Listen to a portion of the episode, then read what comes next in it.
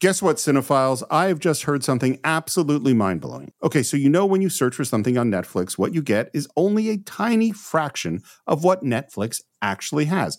Netflix actually has more than 18,000 titles globally, but only like 6,000 of those are available in the US. So you're missing out on literally thousands of great shows, unless you use ExpressVPN. Yeah, Steve, ExpressVPN is an app that lets you change your online location. So, like, for example, if you're uh, looking for stuff that's from another country, you're based here in the United States, you can actually change your online location to Australia or the UK so you can control where you want Netflix to think you're located. They have over 100 different locations there on ExpressVPN. So you can you can gain access to like thousands of new shows no matter where you live.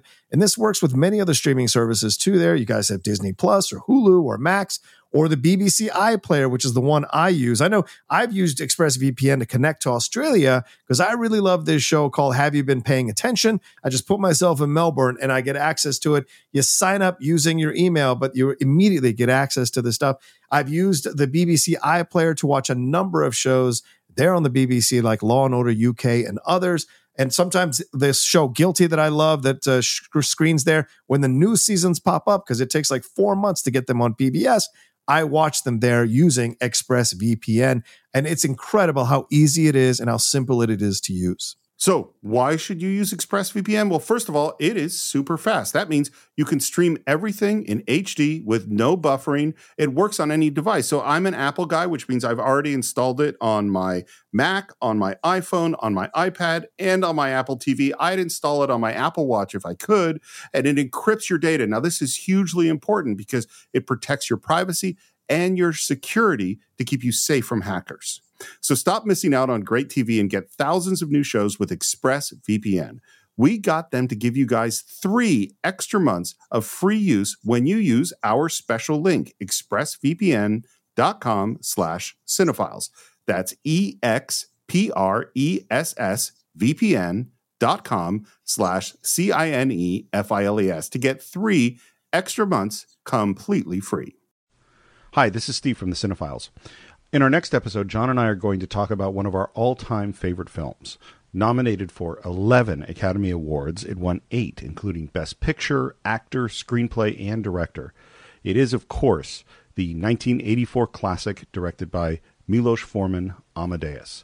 It's from a Peter Shaffer screenplay and stars the incomparable F. Murray Abraham as Salieri. Uh, for those of you who don't know, Amadeus is the story of Wolfgang Amadeus Mozart and his great rival Salieri. It's got everything you want from a movie classical music, opera, wigs, guys in tights. Okay, but seriously, Amadeus is not only a brilliantly directed, beautifully acted period piece, but it is also funny and vulgar and endlessly surprising. You can stream this one on Netflix, which is great, but it's also available for rental on YouTube and purchase through iTunes. Uh, there's also a Blu-ray available of the director's cut, but just so you know, John and I actually prefer the theatrical cut on this one, so it's up to you which one you want to watch. Uh, so that's Amadeus this Friday on the Cinephiles. Hope to see you there.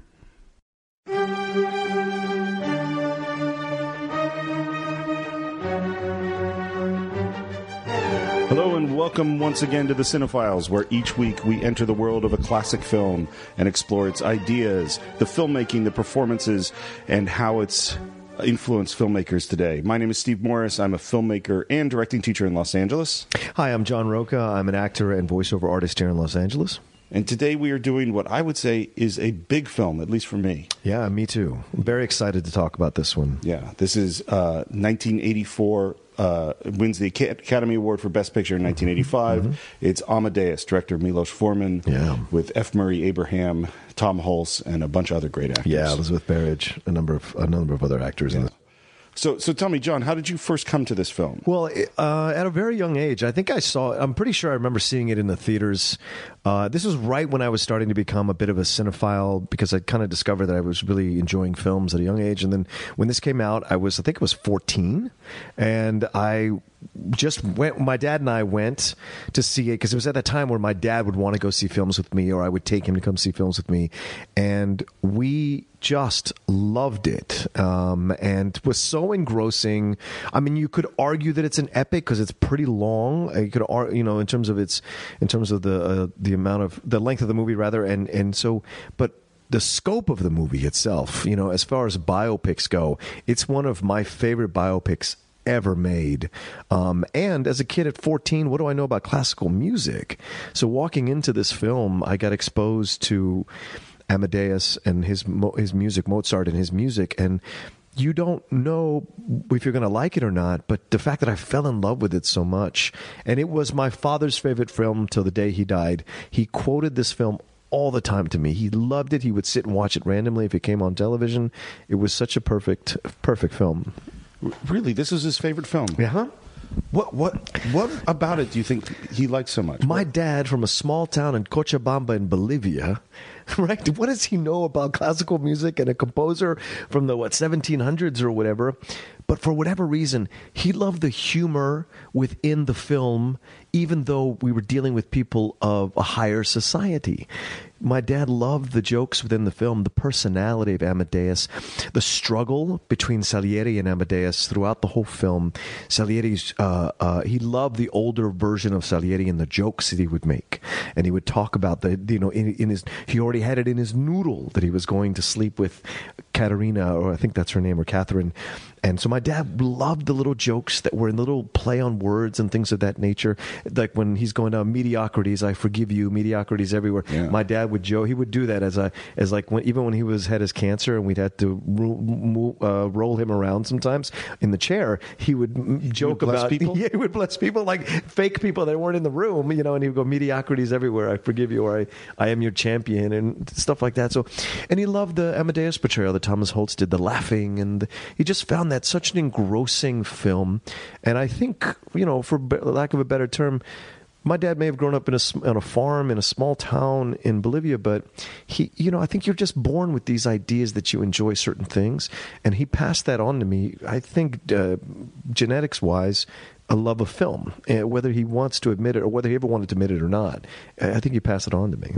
Well, I think, and that really points to something about this film, which is when you, if you heard the pitch Mm-hmm. and someone came along and said, "We want to do a movie about two composers in the 18th century, Right. and one of them is thinks the other one is better, and one of them is rude to the first one," you would say, "Well, nobody who wants to see that movie? Right. Nobody's interested in classical music, No. and yet there's something universal about this story that obviously affected your dad, and, and, and it tells us that we're talking about something deeper Mm-hmm. here. Um, for me, uh, uh, it came out when I was 16, Mm-hmm. and it, I was just thinking that it's strange to think about it, but there was a time when there were no comic book movies. Yeah. Because today, the big movies that everybody goes to see are the Avengers Right. and Star Wars, and these are this is the this is the films we all come together for. Yeah. Those movies didn't exist in 1984. Right. You know. Well, there was Star Wars, but there wasn't Sure, there the was superhero films. Yeah. Sure, there was Star Wars, but they were still the vast Yes. Mm-hmm. minority of films. Yeah. And the movies, other than those that we really came together for, we actually came together to see Yeah. great films. Yeah. And I remember very clearly seeing this in the movie theater and being affected in a way that I didn't really understand at the time. I Mm-hmm. think I was just coming into dealing with these sort of broader issues. Yeah. Uh, and when I went to college and I was a theater student, I did. Uh, I read the play. So um, Amadeus is based on a play by Peter Schaffer. Yep. and I believe it is Schaffer. Um, it's. I've heard it said both ways so many times. I heard it said it's or two, Schaffer. The two F's, so it can go either way. Right. So I believe it is Schaffer, but I'm not 100. percent So maybe maybe you can come online and you could phonetically spell it for us if, you, you're sure of it.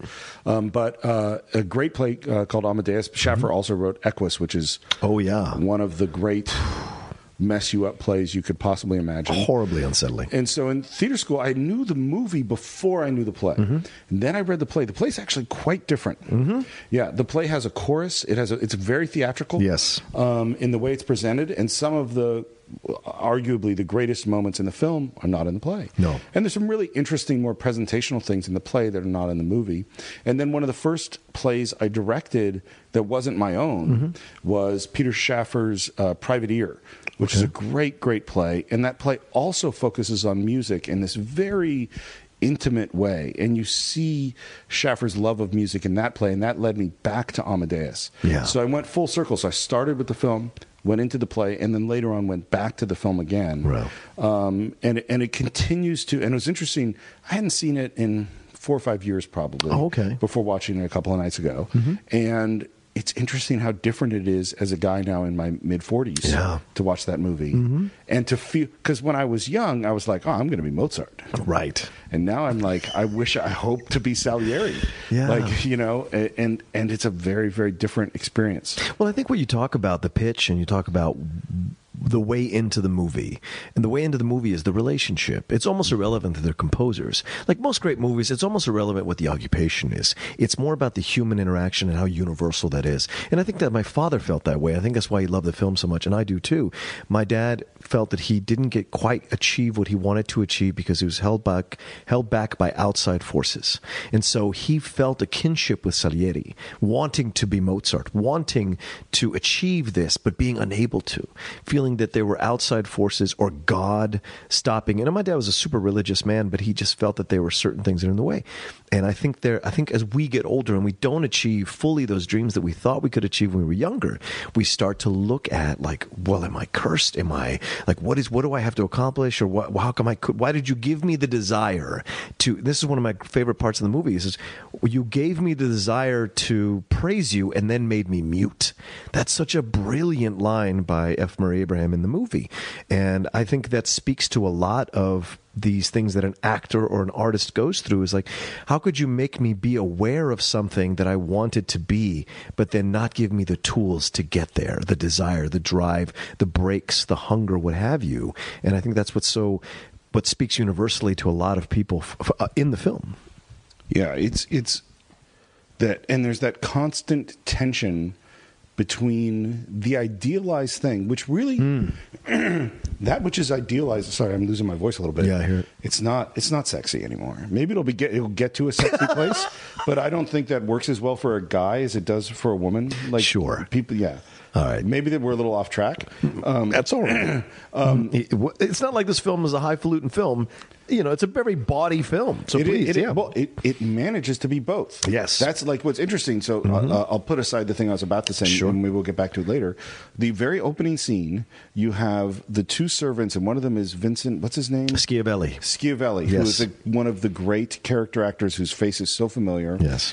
And here you know, oh, I'm going to see a film about classical music and very big ideas. And there is a very broadly comic and almost not slapstick, but Yeah. But but but very comedic scene Mm-hmm. juxtaposed immediately with Salieri's attempted suicide. Yes. That is an amazing way to open a film. and the score, the Yeah. violins hitting.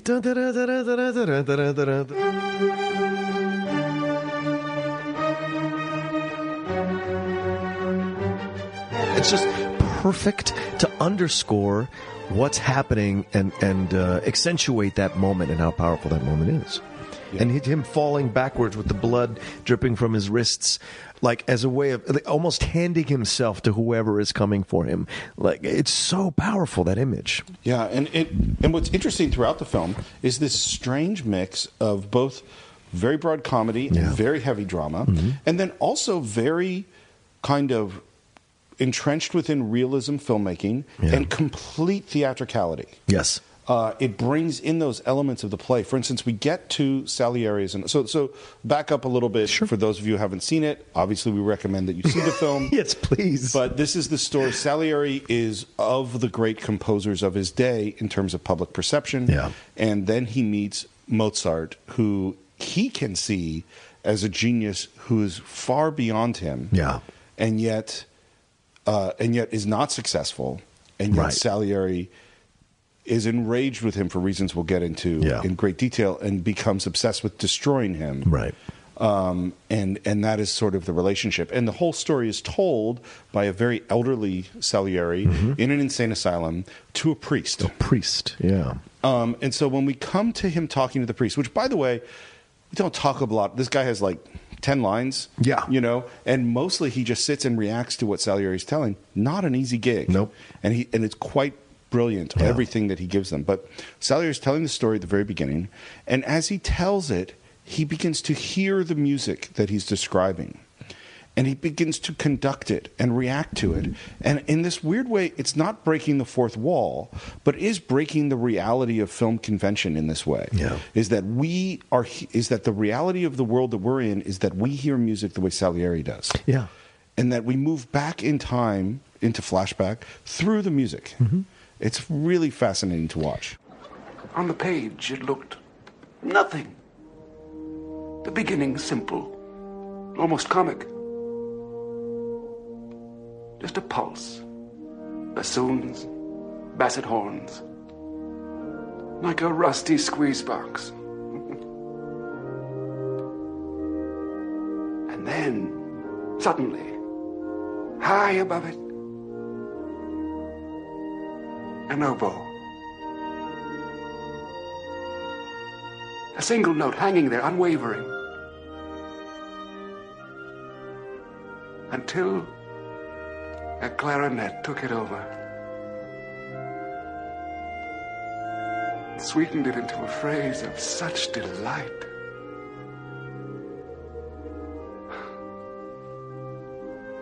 This was no composition by a performing monkey. This was a music I'd never heard. Filled with such longing, such unfulfillable longing. It seemed to me that I was hearing the voice of God. Excuse me. But why?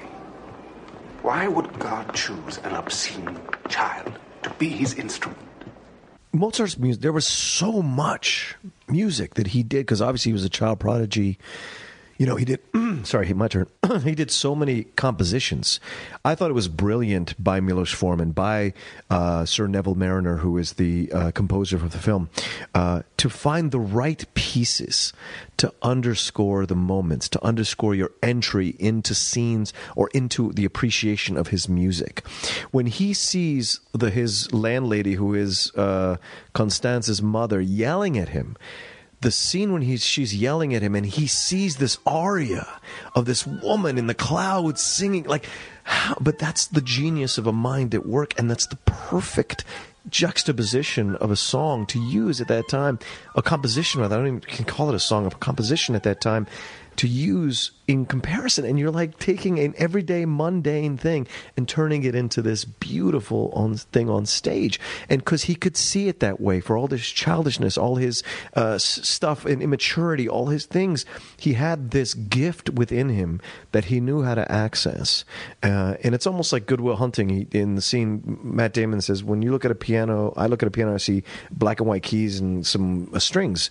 But when I look at math, I could just always see it, and that's kind of what you see with with uh, Mozart. He could look at a piano and he knew. He just in, in, instinctively knew what to do with it, and you see that in the pieces that they use in the film. Well, that, that's exactly right, and, and it's interesting because it gets you into what a lot of the ideas of the film are, which is in general, artistic talent is treated as a gift. Yes. as it is the muse descends. Mm-hmm. It is inspiration. And inspiration, you know, inspire in spirituals comes from the spirit of God entering the body, and that is how. Um, how the music is treated, how Mozart's music is treated, and that what's the con- part of the conflict with Salieri is that the muse, the spirit of God, God's music has chosen to descend into this vessel which he sees as corrupt mm-hmm. and disgusting and and beneath the gift that he is given. Yeah, and never mind that he is just as corrupt and dirty as Mozart in a different way. Yeah. which I love. As How you would see you? So tell me how Salieri is corrupt. I agree well, with you, but a he's he's manipulating to try to sleep with Catherine. He tries to seduce Mozart's wife. well, hold, hold on. Okay. How is he corrupt before Mozart shows up? Oh, that's a good point. I don't know. I, I guess he's not corrupt before Mozart shows up, but the Catherine relationship has been building before Mozart shows up. So he's been laying the groundwork with her before Mozart shows up. And in real life, he actually sleeps with her in real. Uh, the real Salieri Right. did sleep with Catherine, and she did not sleep with Mozart. But like she, he, he, you see that he's been laying that groundwork with her. You see that he has this kind of pomp and circumstance about being a composer in amongst these people. But you're right. We do we don't see that he's dirty before Mozart shows up. Well, it's a que- what's interesting about it to me is is because it's part of this is there's Salieri's construction of what reality is. Yes. And, and which may or may not be reality, and of course, whether or not you believe in God, whether or not you know you as what you bring to it as a viewer affects this. Yeah. But he establishes very clearly what his reality is at the beginning, because he tells the story of he hears music, Yeah. and he goes realizes that it's beautiful, and he makes a deal with God. Yeah. and he says, God, if I agree to be celibate and devote my life to you, will you give me the gift of music? Will Right. you let me serve you with music? Right. And what happens next in the film is a miracle, according to Salieri, Yes. occurs, and his father dies, chokes to death in front of him. Right. And he goes, How and what he says to the priest, what other way is there to interpret this other than that God gave has given me my wish. He's agreed to my deal. Right. Now, what that does is it frames reality for Salieri that the universe ex- basically revolves around him. Mm-hmm. That his father's death and all these other events are, are conspiring because God has decided that he will serve him with music. Yeah. And so, m- based on the film, not the reality of the Right, real right, right. Salieri, I believe that he has been celibate. That he has actually been trying to come up with this deal. You do. I think. Interesting. I, that's my perception. I do not. You do not. No, because anybody who frames the death of his father as as eh, from choking as some kind of gift from God has a seriously misplaced uh, point of view about No the question. relationship between No father question and about that. And once again, going a little bit coming back to my dad, this is one of my favorite scenes. This is one thing. These little there's these little comedic moments throughout the whole film Right. that my dad absolutely loved. The idea of his, the father choking, uh, I, you know, that whole thing is just brilliant. And you know what happened? A miracle. And it's just Yep. the idea that your father choking, who had been, when we didn't mention this, who had been making fun of his musical aspirations, Right. according to Salieri, is now removed as an obstacle. And but the man is already he's in essence not he's a sociopath in essence because nothing matters but him. Nothing matters but what he wants. And the fact that there is someone who so easily can have what he has worked so hard to have drives him insane. Well, and because he perceives everything as everything that happens is created by God. Yes. All events that occur Right. are created by God. Mozart has this gift. Therefore, God has done this to mock me. That Yes. because because the only reason that God is doing anything Yes. is because of Salieri. Yeah. And so God is doing this to mock me. It is it is solipsistic in its approach to reality. All the universe exists to service me. um, which He's the Kanye West of his era. uh, except Kanye would say he's the Mozart. He's the Mozart. He's absolutely the Mozart. Yeah. I would agree with that. Um, I don't. I can't speak to whether he I is the can. Mozart. I can tell you he's the Mozart. Um, yes. Yeah, and actually, in many ways, he might be. Um, we'll see if he poisons himself with mercury or not. Mm-hmm. we'll see. Um, so, so, so we get into this weird conception of reality, Mm-hmm. and that is the reality through which we see the film. Is is because we don't. We're not seeing reality. Nope. We're seeing Salieri's version of reality. Exactly. Um, and that, which is interesting because you said something at the very beginning, which is this is a biopic.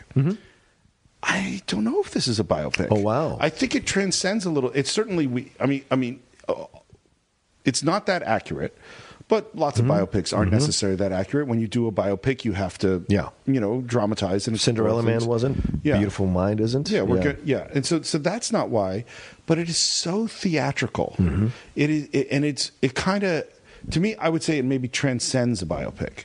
you know what I mean? that's like, fair. Like it's almost a biopic. Not that this is a biopic, Mm-hmm. but in the way that Citizen Kane is a biopic of Hearst, which is that we're using these two people, these two characters that Yeah. are real historical characters, Right. to explore ideas that are bigger than those characters. Mm-hmm. Like if you watch, you know, um, Ray or you watch uh, Patton, Mm-hmm. Sure. we're going. Let's explore that guy. Yeah. this guy's fascinating. His Right. life is fascinating. Character is fascinating. Let's explore them. Right. When you're doing Amadeus, I feel like you're doing that, but you're also doing something else.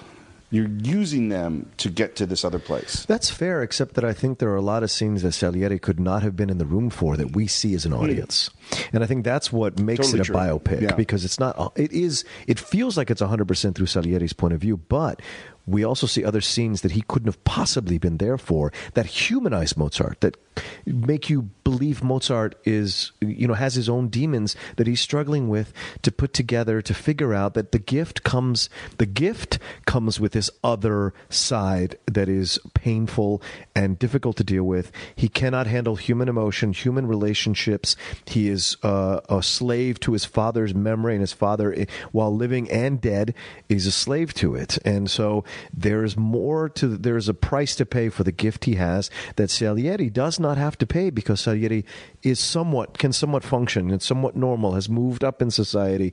Mozart is not capable because he is an impertinent child struggling with this desire for affection and respect and admiration, but he does not want to fit, he does not want to be put in a cage or a perceived cage by anyone. Do you like Mozart? I love his Tom Hulce's portrayal of Mozart. Absolutely, as a character in the film, yes. Would I have dealt with Mozart uh, well in real life? Difficult to say. Very difficult to say.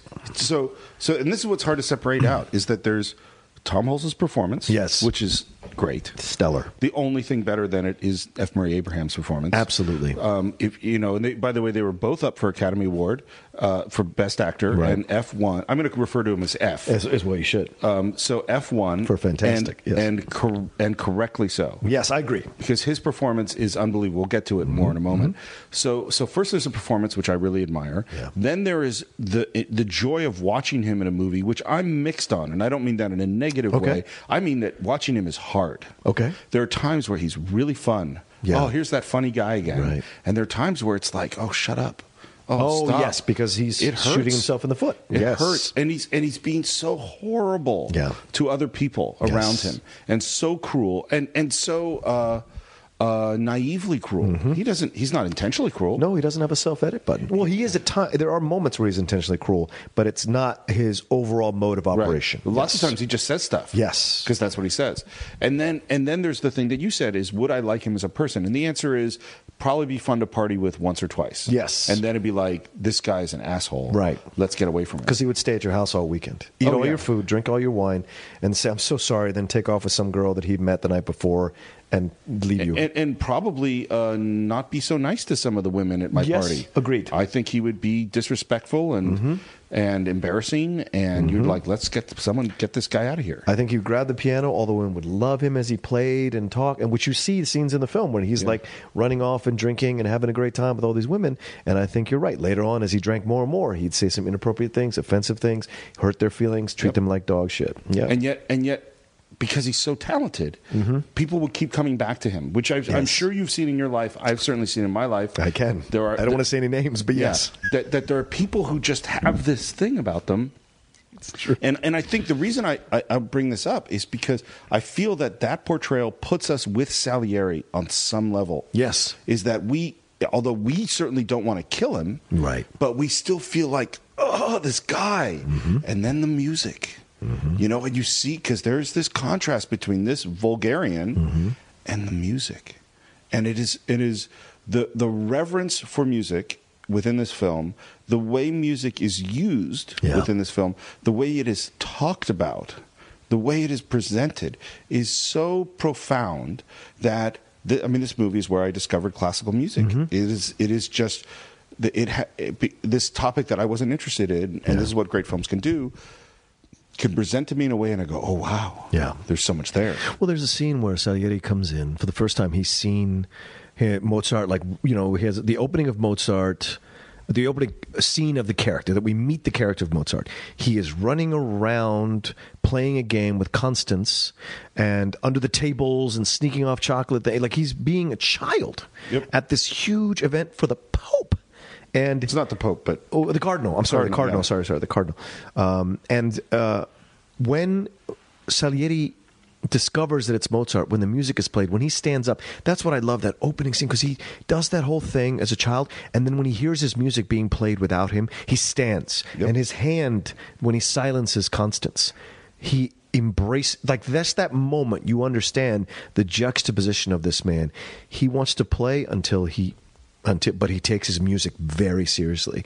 And so when he walks out, um, uh, the slow pan close up to F. Murray Abraham when he discovers that that is Mozart, and then walks out, and when he talks about the composition, when he's looking at it, he's almost crying, right? Displace one note and there would be diminishment. You know, everything is so perfectly put, and that he is the only one Who's with the getting it. ability to see it. Yeah. It, it, it's remarkable. Uh, so, a couple things about that. One is we talked before about character introductions. Yeah. Is that is that if you got a big character, their first moment on screen is important, and one of the ways you can add importance to it and weight is by withholding the introduction. And this is a perfect example of it, mm-hmm. where we have Salieri coming to find Mozart. Mm-hmm. Who's this Mozart? Who is this Mozart? And our introduction to him is on the floor, scrambling around with a little gir- with, with, with a girl, Yeah. being childish. That's a remarkable way to introduce this character. And then you have, just as you say, you're absolutely right, when he stands up this transition. And it relates to this line later in the film where he's trying to convince the emperor to let him make Don Giovanni. Mm-hmm. And he says, as he's trying to convince him, they're saying, well, you should do the classics. And he says, I'd rather watch someone shit marble or something, some comment like that. He says it, yeah. And, and and they go, "Oh my God, you forget yourself, sir," Yeah. because he's being vulgar in front of the mm-hmm. emperor, and he says, "Forgive me, I'm a vulgar man, but I assure you, my music isn't." Yes. Oh, bello, oh, bello, oh, bello. Oh, come on now, be honest.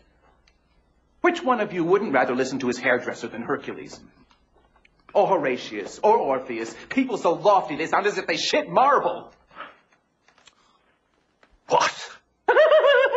Govern your tongue, Mozart. How dare you? Forgive me, Majesty. I'm a vulgar man. But I assure you, my music is not. And that is the contrast. That mm-hmm. is that is the complexity of this character. Mm-hmm. Is that within the vessel of this vulgar person exists, as constructed by the film, the voice of God. Well, it's a self realization and what that must be like. And you made a reference to Charles Foster Kane. This is a great thing to make a reference to, Steve. Its connection, and also to Orson Welles, this idea of the prodigy as a child. Yep. You know, the idea of the prodigy as a child. How do they function in a normal world? Their ability to deconstruct boundaries, to not want to fit within parameters, is overwhelming than a normal person's desire to do it because their talent is so overwhelming. They know that they are so far above anyone else around them about what they do that they feel that they have they can push the boundaries even farther. And you see that. And you're right. That's what he says. And, and that guy laughs in spite of himself when he says, you know, fat ladies screeching, people walking around as if they Right. shit marble. You know, it's there's something there. there he's speaking truth, Yep. but he's speaking truth in a way that's so uncouth and not respectful that he gets caught out for it and has to constantly be in a state of deficit with just about every person of power that he encounters throughout the whole film. And he doesn't know how to be anything other than what he is. Yes. And so, which just brings us to Salieri. Because he won't be anything other than what Right. he is. He won't listen. He can't. No. I don't think he's capable of it. I agree with you. Yeah, and which is the opposite with Salieri, Mm-hmm. is that one of the fascinating things I found watching it um, in the last few nights because I watched it over two nights Oh. is uh, F's ability to play five layers at once. Mm-hmm. Is that he is putting forth a front, which is not the truth, Yeah. and then he is uh, presenting layers within that front, and then you see his actual reaction to happen, Mm-hmm. what's happening, and then you see this internal struggle, and you see all of that simultaneously, and that he is constantly presenting something Yeah. for public consumption. He is so so you have Mozart on the one hand who can't be anything other than what he is Mm-hmm. and and and Salieri who's whatever he is is buried so deeply Mm-hmm. and within such a strict construct of reality that he's presenting that we don't even know what it is. Yeah. That there is no tr- we don't know maybe there's nothing in there. Right. Which which is what he's afraid of. Yeah. That there is nothing here. That he is a fraud. Which most artists or people of fame or celebrity feel that they're frauds, that they be found out as a fraud. Uh, and this is a very, even Daniel Day Lewis said this in an interview one time. He's like, I'm always afraid I'm going to be found. It's the classic actor thing that you're always going to be found out that you're a fraud. And I'm sure Salieri felt that way to a degree in the movie, or it seems he feels that way in the movie because Mozart exposes him. Mozart lays him naked for the world to see him as a fraud. No one else sees it, but Salieri sees it. And that's why it drives him so deeply to try. He has this amazing uh, love hate relationship with Mozart throughout the movie Yeah. because he tries to undercut him at every moment, yet somehow when he tries to undercut him, he advances him. And Mozart feels nothing but love and respect for him and gratitude for him, even though he, even though Salieri is in trying to destroy him You're saying Mozart feels nothing but love and respect for Salieri? throughout the whole film. I don't think so. in gratitude because he's always thanking him for. But, but even oh, though but I don't Salieri's think Mozart to- thinks that. Okay. Yeah, I think Mozart thinks Salieri's a bit of a buffoon. There's a moment where he says that scene, right, where he says that to him. I think around the piano when he says that. To Well, him. there's there's him imitating Salieri at the uh, at the thing where he That's what I meant. Yeah. he definitely mocks him At the party, yeah. And and when he plays Salieri's march, this is one of the great scenes. It's such a it's a great great scene. on so so to, to set this up. Yeah. Mozart is coming to the court of the emperor. The Salieri is the court composer. Yeah. He decides, in honor of this great musician, he's going to compose a march. He composes a march, hands it off to the emperor, played brilliantly by Jeffrey Jones. 150 pounds lighter. Jeffrey Yeah. Jones. Yeah. Where do you see him now? He- he- he's almost unrecognizable. Yeah, Yeah. And his performance is so odd and Yeah. peculiar and funny, Perfect. and perfect. Yeah. Um. Uh. And Jeffrey Jones is struggling to learn how to play piano. He says, "Oh, let me see. This sounds good. Can I play it?" Yeah. And, and again, this is where you see Sal- F. Murray Abraham's unbelievable acting chops, where he he goes graciously says, "Yes, of course, Emperor, you should play it." And you see internally, "I really don't want you to play it." Yeah. and you see him trying to be nice and yes, no, that not that note, this note, no, Yes. a little softer, softer Tempo? tempo, and and you feel Mozart coming, and you see F, you see all of these things playing out. I want Uh-huh. to impress this guy. I need to keep the emperor happy. I, he's butchering my music, and I have to make everything okay. Right. And you see that all internally. In walks Mozart. Here's the music. And then they offer him the sheet after a long conversation. They say, Here, take the sheet music, my gift to you. He's like, No, no, it's all in my head. Which is, first of all, insulting right there. but without knowing He he's doesn't being know he's insulting. being insulting. Right, right. And they say, We don't believe you. You only heard it once. And he heard it played by the emperor, which is terrible.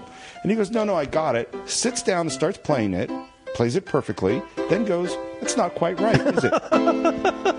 That doesn't really work, does it? Did you try? Shouldn't it be a bit more? Or this? This? Yes. Better? What do you think? the adjustment of it is is is the is the insult moment that if he was a little more worldly, he would not do. Right? No, he would take it he do would it. take it home and compose it himself and maybe perform it someplace or throw it into some kind of composition down the road in some other symphony if he wanted to. Because all you're supposed to say is, Thank you, this is lovely. Absolutely. I appreciate it. It's very kind Very of you to co- compose something for me. Yeah. Yeah, exactly. Um, and then what's interesting, which they talk about, is they tried very hard because it goes from being um, uh, an actual Salieri march Yeah. into coming to be somewhat like Figaro. yeah.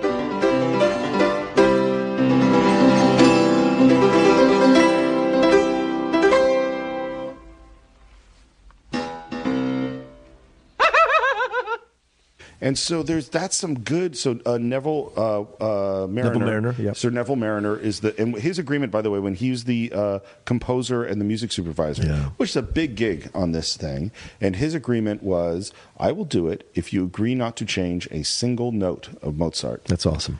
Not not an easy task. Mm-hmm. And they had to come up with a way to transition from Salieri's march into something recognizable as Figaro. And I think this is a conspiracy against the audience because the Figaro stuff we're familiar with. Yes. And so as soon as it becomes more like that, we go, "Oh, Yeah. that is better." Yes. You know, and it's a way to to make us be where Salieri is, which is to be hurt Mm-hmm. That Mozart is doing this really rude thing, and yet still recognize that's better. Well, this is what's interesting about the film. Sometimes we are Salieri.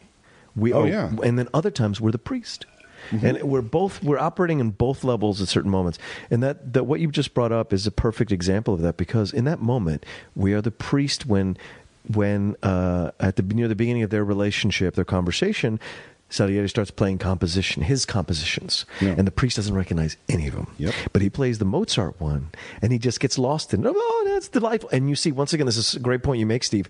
How Salieri is uh, playing four. F. Murray Abraham was playing four different levels. He's letting the priest run away with the song. Patiently, Yep. angrily, jealously, And listening resigned to it. and resigned to it. Yes, Yeah. yes. And then when he's done, he's like, "I didn't write that. Yeah. That was him."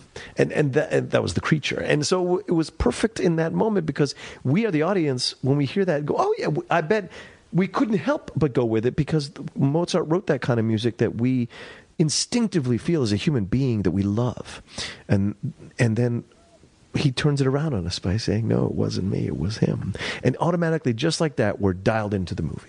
you know? Because, and this is the weird irony, Salieri doesn't even have the benefit of deluding himself. No.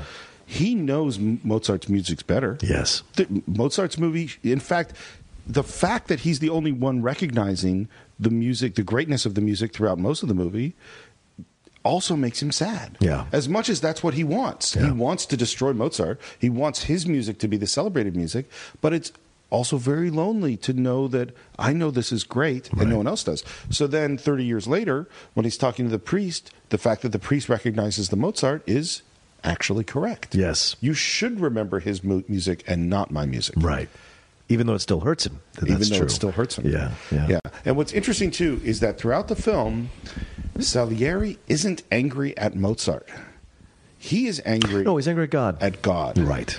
He even says, "L- "Laugh, Signore," at one moment. Yeah. That this is because, of course, this is God's joke on Salieri. Right. Mm-hmm. That's why he created Mozart. This show is sponsored by BetterHelp. Hello, Cinephiles fans. You know, we all kind of walk around with these stressors, big, small, medium, in our lives that are triggered sometimes by frustrations at work or frustrations at our job or just frustrations overall about our life. Because sometimes you know this if you compare, you despair, and you just want to live a life that's a little bit more clean and accepting of yourself and a little more open to receiving positive messages for yourself so you can have that life that you want to live and have that great work life balance. And it's not always easy. And for me, for years and years, I thought all of this stress, all of this hardship, I had to just carry on my own, that this is what it meant to be a man. And it was finally getting therapy where I realized, like, oh, I don't have to carry that stuff. There's a place where I can unburden myself and actually get advice and guidance about how to deal with it better in the future. Yeah, Steve, you and I have spoken very proudly about how therapy has helped both of both of us deal with our stressors in our lives. And if any of you are listening to us who are thinking of starting therapy, well, give BetterHelp a try. It's entirely online. It's designed to be convenient, flexible, and it's suited to your schedule. All you have to do is to fill out a brief questionnaire to get matched with a licensed therapist, and you can switch therapists at any time for no additional charge if things aren't working out, which I think is a great benefit. So get it off your chest with BetterHelp. Visit betterhelp.com slash cinephiles today to get 10% off your first month. That's betterhelp, H-E-L-P dot com slash C-I-N-E F-I-L-E-S. um, and that is that and, and what's fascinating to watch uh, there are these moments there's two or three of them where you see salieri's truth in his love of mozart's music what did you think of my opera i thought it was marvelous and in this and you see the the process of the character deciding i'm actually going to say it i'm going to say what i really really think Right. and mozart goes well, of course it is. It's the finest opera yet written. And you see the anger. Like, I just exposed myself to you, and you just kind of slap my face. Well, this is a great point, Steve, you make because this goes back to your point you're making earlier about the fact that Salieri is playing at so many different levels, subjugating who he is, hiding who he is, shoving it down, because he has to because he has to stay in society, proper Yep. society. This is what he wanted his whole life to have a status, to have a title, Yeah. and in that moment when he says. I thought it was marvelous. Or I thought it was beautiful. Whatever he says in that moment. That's Salieri bubbling up to the surface, The real guy. revealing himself and his inability to not tell the truth about the love he feels for Mozart's music, and even though he's he could be angry, he could be frustrated by it, he tells the truth. And right when Mozart makes that reaction, it shoves him all the way back down. Right. And if in that moment, I think Mozart could turn and have the character to say, Right. thank you. Right. That means really, you know, then, then the movie's over. the movie is over You know because I there's mean? no motivation to kill him at that point. Yeah. That that it is it is that is that Mozart is such an idiot Yeah. that he cannot see these things that are happening. Yeah. Um and I think you bring up another point which is so good, which is that it's not that Mozart doesn't want popular acclaim and money. He wants those things. Yes. Mm-hmm. But he can't be anything other than what he is. Whereas Salieri has, and this this is why I think this movie, in a lot of ways, is about the struggle of the artist Mm-hmm. in many many different ways. Because you have the person who has been the public pleaser. I'm not. I'm. My goal was to compose for God. Yeah. But in fact, I'm composing for the system. And I'm doing what is necessary. I'm being a tutor. I'm being all of these things. I'm being proper and behaving in all of these ways in order to be able to have this status. Right.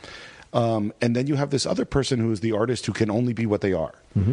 And you see him constantly struggling and constantly failing to convince people who know way less than him to give him the chance to do his art. Yeah. And that is certainly something that's true today. For for me, it's analogous a lot to John Lennon and Paul McCartney. McCartney being Salieri, not that he was jealous of John, but they, I'm sure they had their professional jealousies. But John was always the one that was the prankster. He was always the one that f- flitted his face at authority, or you know, threw his cigarette in the face of authority. He's the one that said "rattle your jewelry" to the rich people when they were playing the Royal Albert Hall. He's the one that went on the Peace March and got the attention, and you know, went nuts against the authorities and marched and did the songs and all this kind of just did the bed-ins in in Canada. He was all these. And Paul McCartney did none of that. He was he, he was a good little boy. He, you know, he did his music. It was good. People loved it. People enjoyed it. But John is the one that people revere. People think is the true artist. Whether it's right or wrong, it is the perception that you see. And I think that is there. That is a microcosm to of, to what you see with Salieri and Mozart. I don't think Paul. Obviously, Paul did not want to kill John, and when John died, Paul was very broken up about it, and he's sang about. He's talked about it on numerous occasions.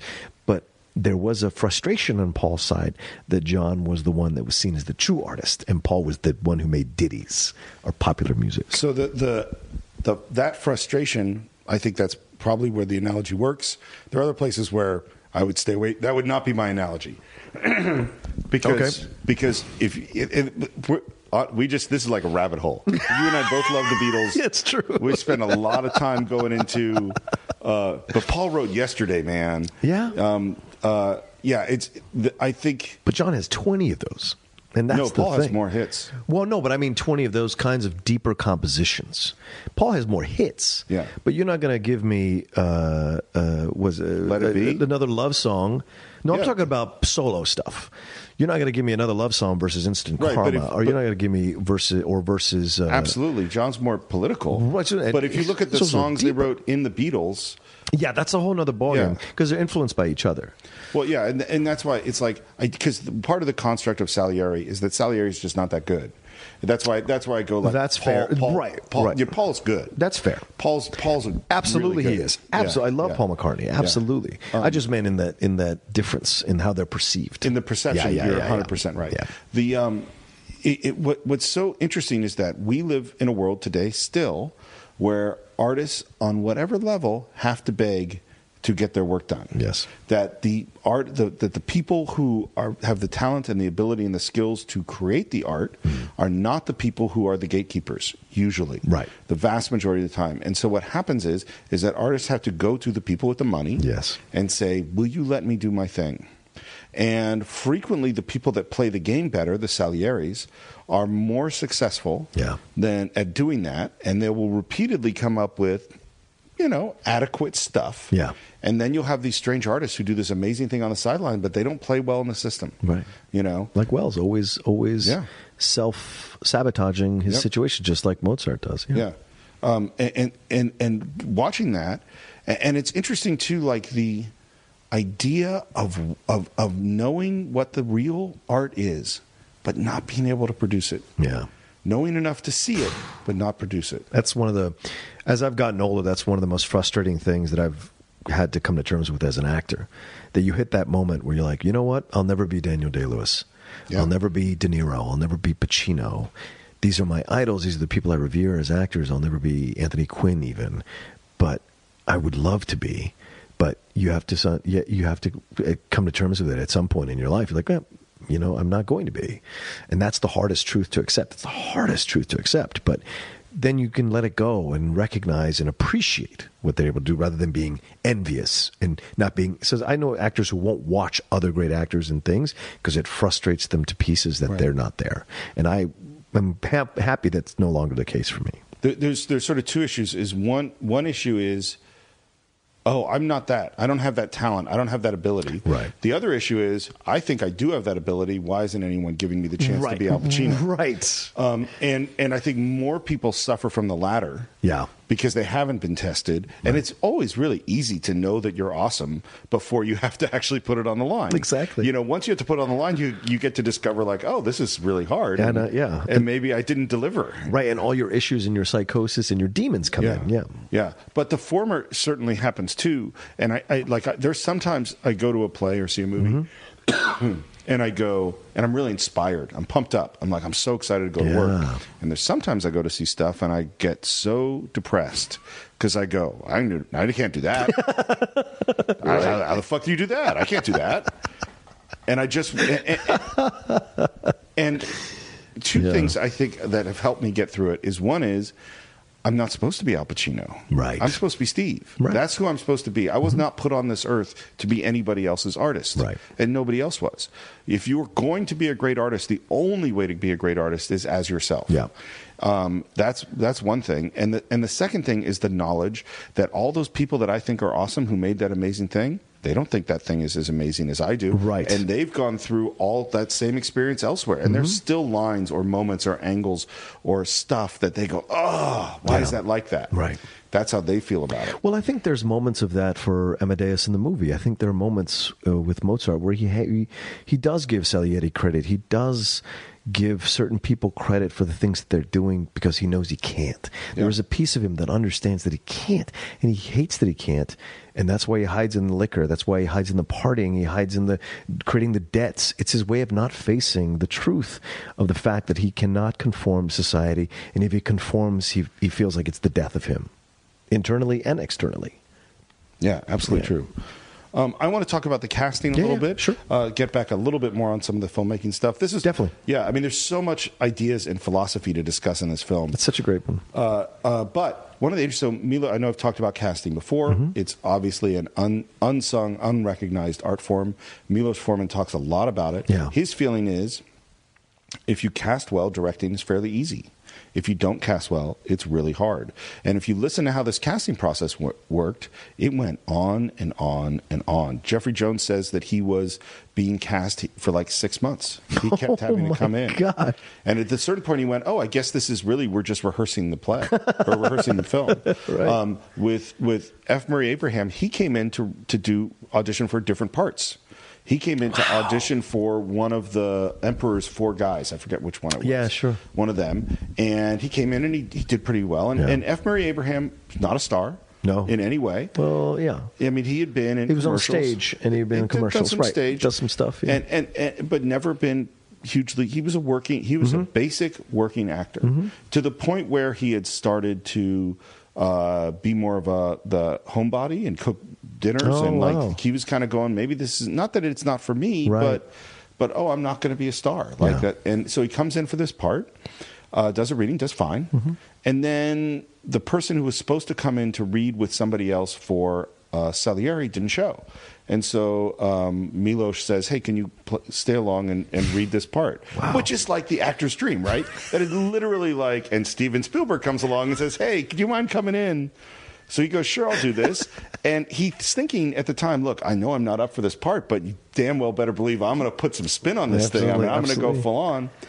And Milos said, "Thanks a lot," and said, "Hey, can you come back next time and maybe do that again and just Yeah. read it again for me?" And as it's going, Milos Forman, who has been looking at stars, you know, bigger actors play this, he suddenly went, "This is Salieri. Yeah. This is the guy who keeps looking up." at the big stuff. And this is the guy with lots of, and F. Murray Abraham, from what I understand, is a big personality. He's got Mm-hmm. a lot of passion, got a strong beliefs, and he went. This is it got some anger, Mm-hmm. and they went. This is it. And so he finally says. At one point, he says, tells uh, uh, F. Murray Abraham, "I just want to let you know you're my one number one choice for the role now." And and F, being you know an intense guy, says, "Well, what the fuck does that mean?" Because you're not saying that I have the part. Like, what does that mean? Do I, you know? Uh, and eventually, finally gets cast in it. And then, like another one is uh, Elizabeth Berridge. Yeah. So originally, do you know who was supposed to play that part originally? Uh, Diane Franklin was one of the people they'd mentioned. Meg Tilly. Meg Tilly, right? Meg oh, and she Tilly. had an hamstring injury or something, Right. right? She she she goes to Prague. She's playing soccer with some kids, I think, and pulls her Achilles tendon or something. Oh man, So she's out for months. I love her too, man. oh yeah, and you can see that's a whole. It's a totally different movie. Totally. Yeah. Completely different. Yes. because Elizabeth Berridge's performance is really odd. Yeah. Um, so he goes to he goes. We got to cast someone new. Goes back to L.A. Has two women audition, audition, audition, Yeah. audition. Yeah. Finally says, "I can't tell. Let's fly them both to Prague because they're already shooting." Flies both actresses to Prague. Isn't this crazy? Says, "Let's get them in the costumes on the sets with the act, the real actors, and let's do it." Now, how do you feel about this at this moment as Do you know actor? why we go insane? This is why we Yeah. go insane. This is, I, you know, when I was younger, I used to get mad at actors who had 26 page writers or whatever.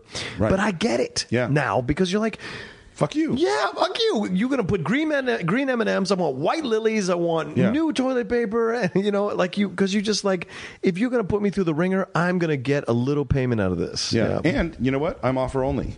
Yeah. Fuck you. You Yeah. want me, put me, you give me an offer. That's the right. movie. So they go there, they do an audition day one. Yeah. He says, I still can't decide. Oh my god. so they stay there for two weeks. Wow. Two weeks they're Paid. doing a, paid. Yeah. I mean, I don't know what they, what I'm they were sure paid, they were paid. they got to be paid at this Yeah, point. yeah. And then finally, two weeks, this is how he announces who he casts. He says, I've been thinking about it. You're both wonderful actresses. You're both so good. And finally, I decided that because she's the daughter of a landlady, she's not an elegant person, Right. that I will pick the less pretty of you two. Oh and that is who God. I'm going to cast. And that's Elizabeth Berridge. wow.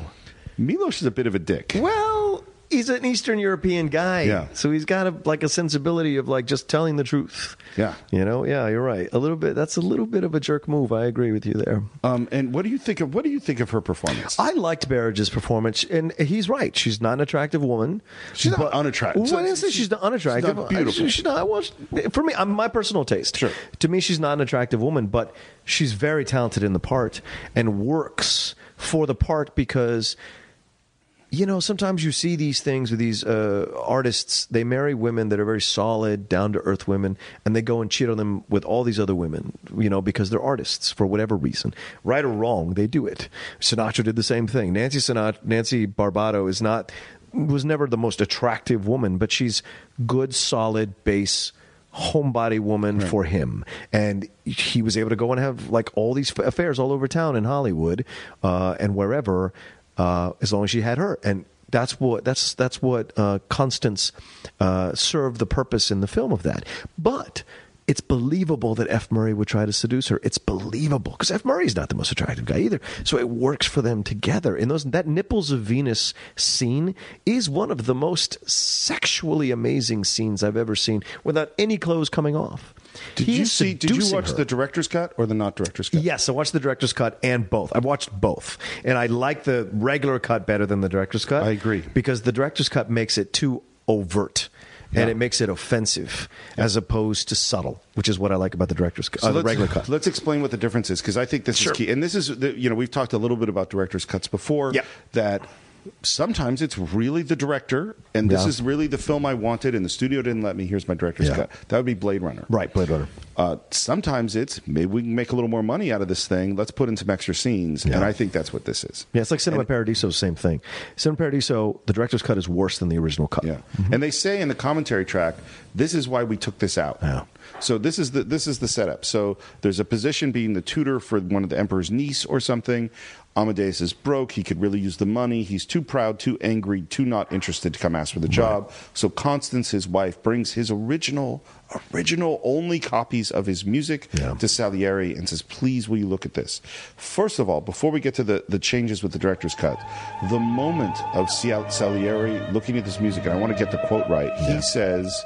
And music. Finished as no music is ever finished.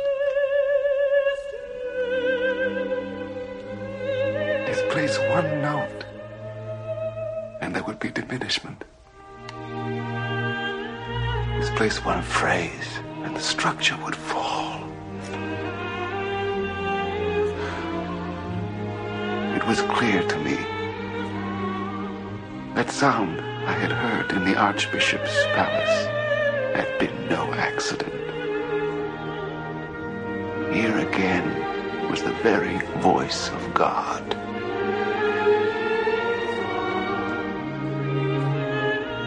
I was staring through the cage of those meticulous ink strokes at an absolute beauty.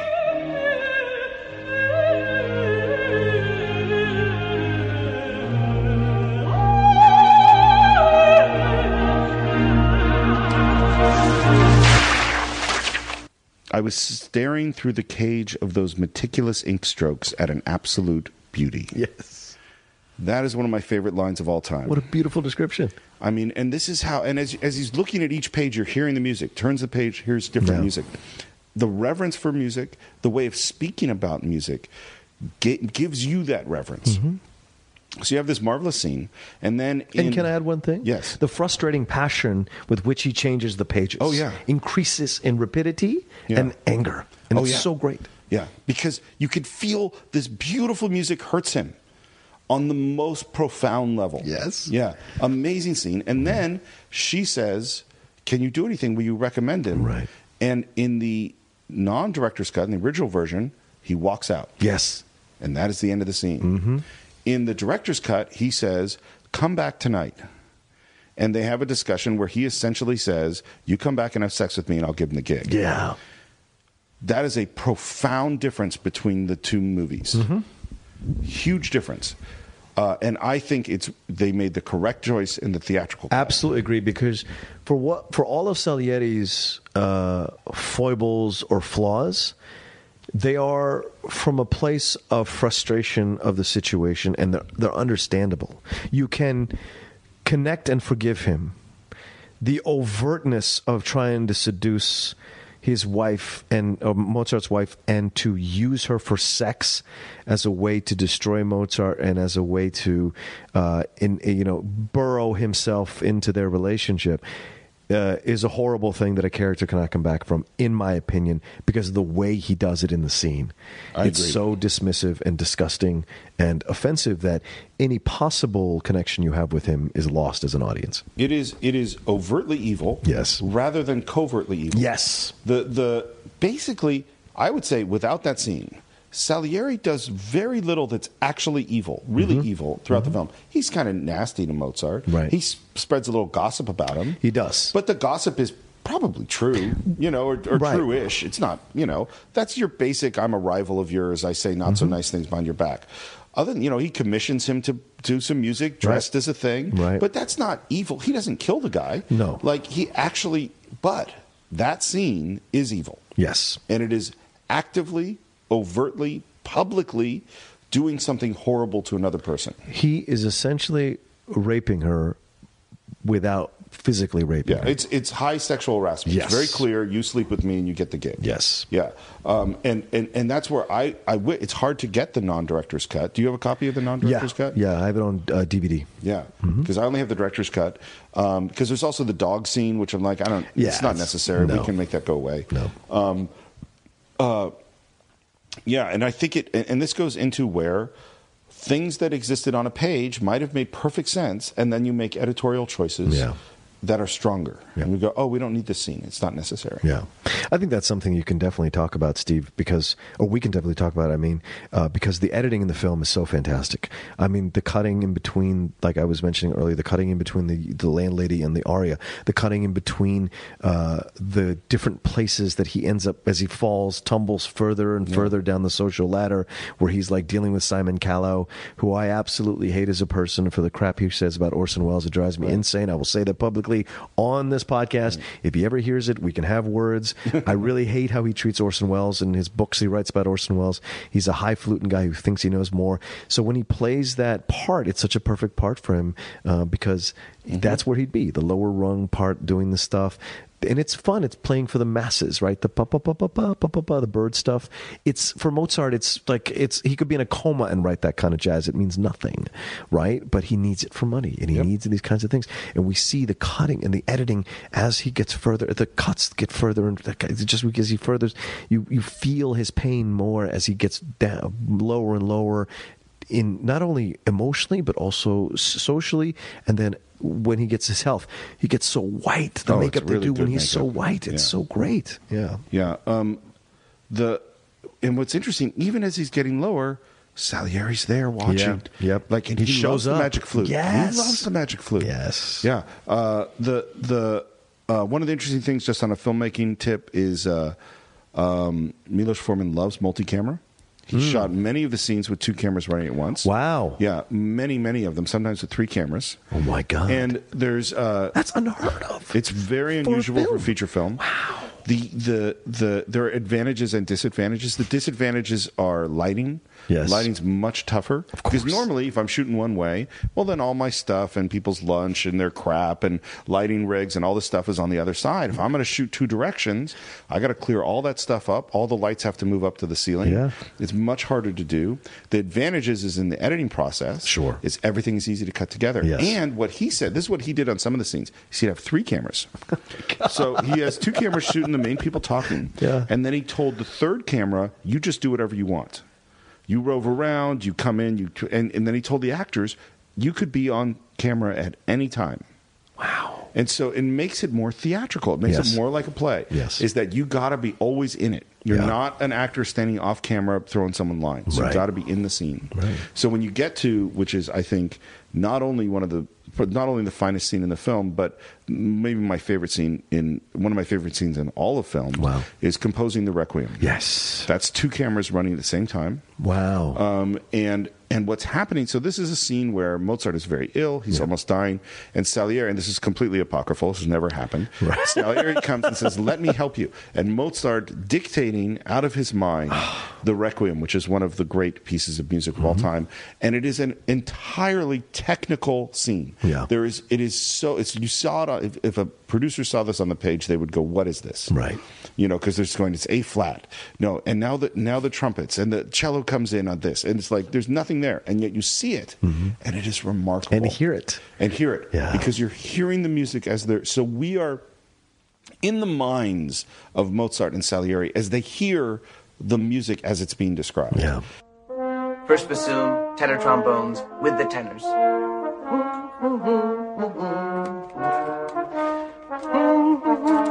You go too fast. Do you have it? You go too fast. Do you have it?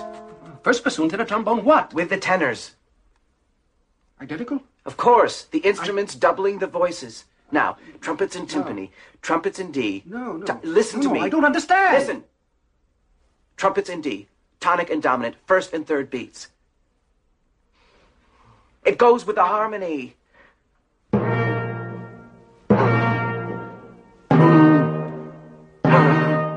Yes, yes, yes. Uh-huh. Yes.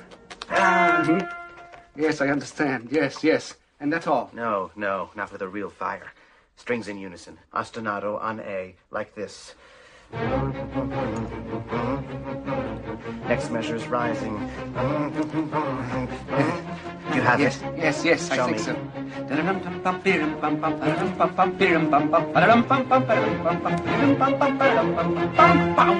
It's wonderful. Yes, yes, yes, yes, yes, yes. Go on. And part of what's happening is uh, two things. One is they have earpieces in their ears, Yes. so that they can hear the music. So when he when he's going dun dun dun dun dun dun dun dun dun dun Yeah. dun dun dun, they're in they're in uh, pitch and they're in rhythm. Yes. And the other thing that's happening is that Tom Hulce is improvising and changing the lines. What?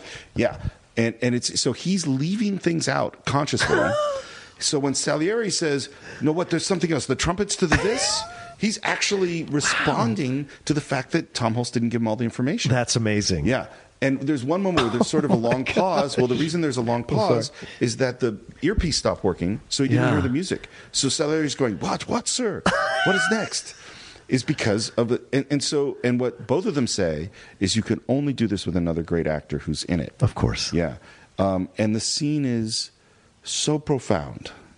Uh, it, it's a remarkable piece of music, and to hear it come together is amazing. It's almost emotional to talk about because it's as deep as you're going to go as a human being to watch another human being compose their death. Yep. And uh, you are you are helping them compose their death. And we've come to care about Mozart so much by this point. We've seen his flaws, we've seen his uh, positives, and we've seen his uh, terrible negatives. But we can't help but cheer for him because he cannot help himself. It is not overt what he's doing to himself, it is who he is. And Mozart and Salieri gets redeemed because he cannot resist being close to this flame. He, no matter what he does, no matter how he's tried to destroy him, he cannot resist this genius. And in that scene, we get to see, we get to love Salieri. We get to love his loving of Mozart's music. And he's able to be himself when he's composing with him. He's like, no, you go too fast, you go too fast. You know, he's like, he, he is an equal with him for the first time ever, and I think in the film. And is ironically as he's dying. Well, not an equal. He's a student. You know what I mean? Like he's a Yeah, okay. he he. I mean, but what's interesting is uh, to me, it's like it's almost a love scene. You know, That's a great point, Steve. You yes, know, absolutely. Is that is that here are these people who are enemies throughout the whole film, but their love of music is the most profound thing in their lives. Yeah. And what comes brings them together in the end is the love of music and creating music, and that. And that we, you're absolutely right. There is no artifice in Salieri in the scene Mm-hmm. where we've seen him covered with layers of facades.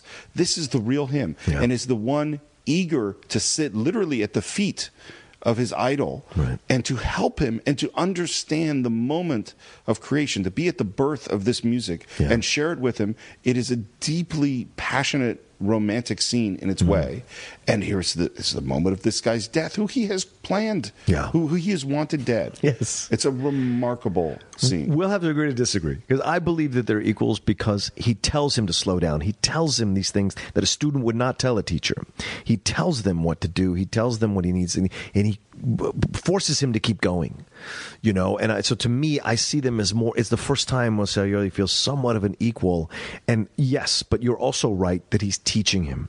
He's showing him how he composes because Salieri gets frustrated. Yeah. It makes no sense. It makes no sense. He goes, no, no, no. Listen, just listen. Yeah. He makes him slow down as well. He makes Salieri slow down as well and not get frustrated Right. by his inability to grasp it, but rather to let go and trust him and hear what he's trying to And create. Salieri has to be talented Yes. and has to be skilled Right. to be in this scene. Absolutely. He cannot be a, a nobody. He can't be you and me. You and I couldn't do anything in that scene. no, no, we wouldn't know what to do. I wouldn't know. I wouldn't even know. is that it, what it is is that Mozart is just a couple of steps beyond him, Mm-hmm. and that this is what Salieri actually is being elevated Yes. to the next level. That's great. Okay. You know, Yeah. Um, the yeah, it's it's it's it's it's an amazing scene, um, and I think Mm-hmm. I cry every time. oh yeah, Every Yeah, time. Mm-hmm. absolutely. Um, so uh, I was just so mediocrity. First of all, is Greatest segue I've ever heard in my entire life. Proceed, Mr. Morse. is Salieri, Salieri mediocre? Uh, I would say uh, when this film came out, you could make that claim that he was mediocre because his film, his music had gotten lost to history. But ironically, and I found this doing a little bit of research before the podcast, his music enjoyed a rebirth It- it has, after yeah. this movie, and so I don't know if you would say mediocre. I'm not a classical music artist I'm- to I- say. and you misunderstood my question. Okay, okay. Is the character of Salieri in this film a mediocre man? no, Not I think all. he's not I don't at think all. he is at all. I don't think he's mediocre at all. I think if you even look at the other characters within the film, if you look at Jeffrey Jones, if you Sure. look at he is he, he is the only person superior to Salieri is Mozart. Other than that, he's next guy. Yeah. I don't think he's me- mediocre in the least, and yet he feels mm-hmm. mediocre. because there is someone who reflects his mediocrity in his mind back to him. Yeah. yeah. And and this idea of the I because I'm with your dad by the way, the patron saint of mediocrity, blessing us all. I feel it. It's You know. Yeah. Particularly as I've grown older. Yeah. It's like oh yeah, we're all these people who shot for the clouds and we ended up. You know, at a moderate elevation. Yeah, sure. You know, and that's sort of it. I, I feel it. Yeah, Uh, we. ha- I think a lot of us have somebody in our lives that we wish we could be as great as. You Well, I know, think- it's all I think relative. for me, also, you know, uh, is that in my mind as a very young man, Yeah. I thought I was Orson Welles. I thought I was Mozart. Sure. like that's what I thought. And that first of all, then I came into contact, as you described, with people who are, oh wow, no, that's not me. Yeah. look at that, look at that guy, look at her, like she's amazing. You know, like, and then also sort of, you know, the process of life is to be neither Salieri no, nor Mozart, Mm-hmm. but to figure out who you are and be that you know, and to be comfortable within your own skin. And this is a film about people who are profoundly uncomfortable within their own skin. Yeah. And so there's a lot there's a lot to wrestle with, you know, there's a lot to feel with as this film goes on. I want to ask you a question as well, because we haven't touched on this. What do you think about? Because I think it's a real subtle uh, statement that he's making throughout the film, Milos, and I think the play as well. This idea of God versus man. This idea the pri- that he uses, Salieri purposely uses a priest. He always uses vehicles to enact his vengeance. He is purposely using this priest to deflower this priest. He is d- He's, erasing. he's messing him up. He's yeah. messing him up. I mean, by the end, the priest is a sweaty mess. Yeah. And he is questioning his faith. Yeah. And that was Salieri's desire from the beginning. Uh, yeah, interesting. in- in I almost- thought about it that way, but yes. Yeah, right. almost in a demonic way that he wants to expose the ridiculousness of religion, the fallacy of it. And I think a little bit of that is there throughout the entire film because of how they talk about God and how he talks about how could God do this, God do that.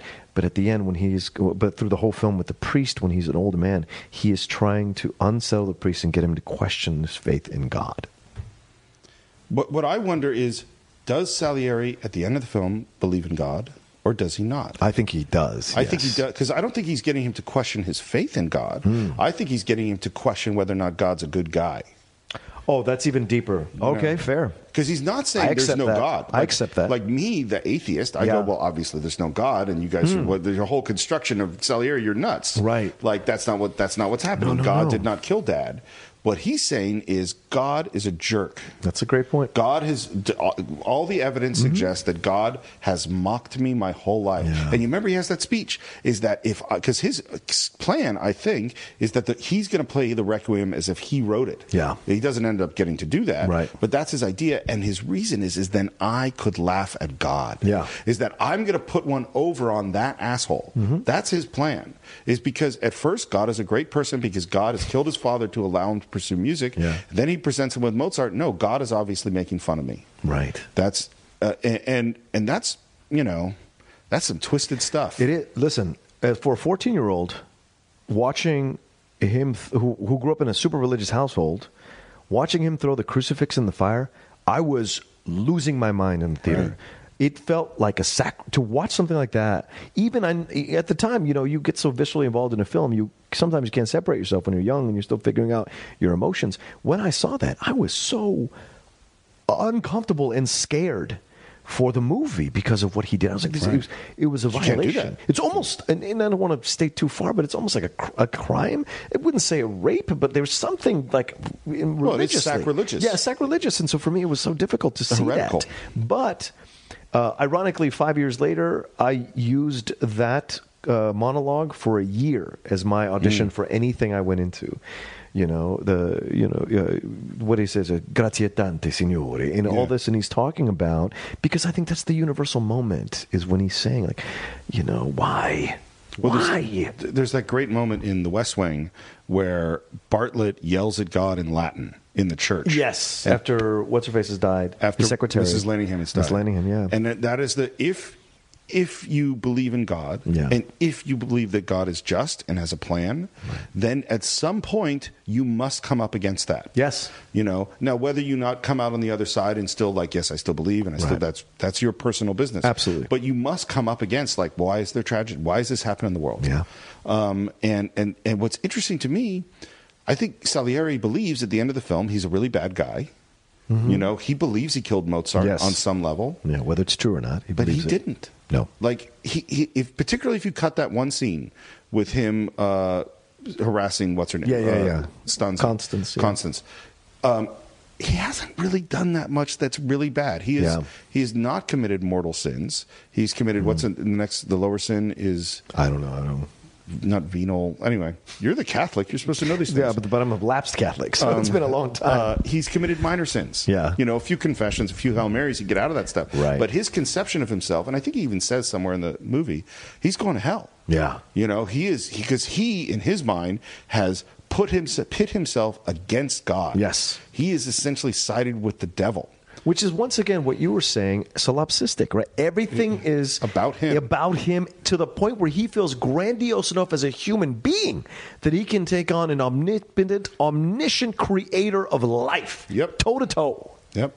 It's th- amazing. this is the arrogance of the artist. Yeah. In a way. It's a very good point. Yeah, I mean that is what that is what we're doing. Yeah. we're we we are substituting ourselves for God. Yeah. and saying I can create life. Yeah. I can create music. I can create beauty on my own. We are Frankenstein's. Yeah. yeah, absolutely. And often what we put out is monsters. Yes, yes. And what you see with Salieri is he becomes his own monster at, ti at times throughout the movie, and especially at the end, you see what years of the guilt have done to his face, to his body, to his general uh, appearance. Yeah. you know, he is this. He's almost looks like the guy from Phantasm. You know, he almost has that kind of like the Oh, old yeah. and the hair and the long. He's just, uh, uh, you know, he's just that. He's almost dead, a walking dead in a way. You know. Uh, but So- yeah, That's what we think about Amadeus. we would love to hear what you think. There's Yeah. this movie is a lot to talk about. I Yeah. feel like we only scratched the surface. Yeah. Um, uh, you can always visit us on our Facebook page at the Cine-Files. Uh, you can reach me at SR Morris on Twitter. Oh yeah, you can reach me uh, at the Rocha says. Follow me on Instagram or on Twitter. There, it's R O C H A. Yeah. And uh, so we'd love to hear your thoughts on Amadeus. We would love to hear your suggestions for future films for us to take a look Absolutely. at. Absolutely. And uh, I think that's it for this week. Yeah, sounds great. All right. Thanks for tuning into the Cine-Files.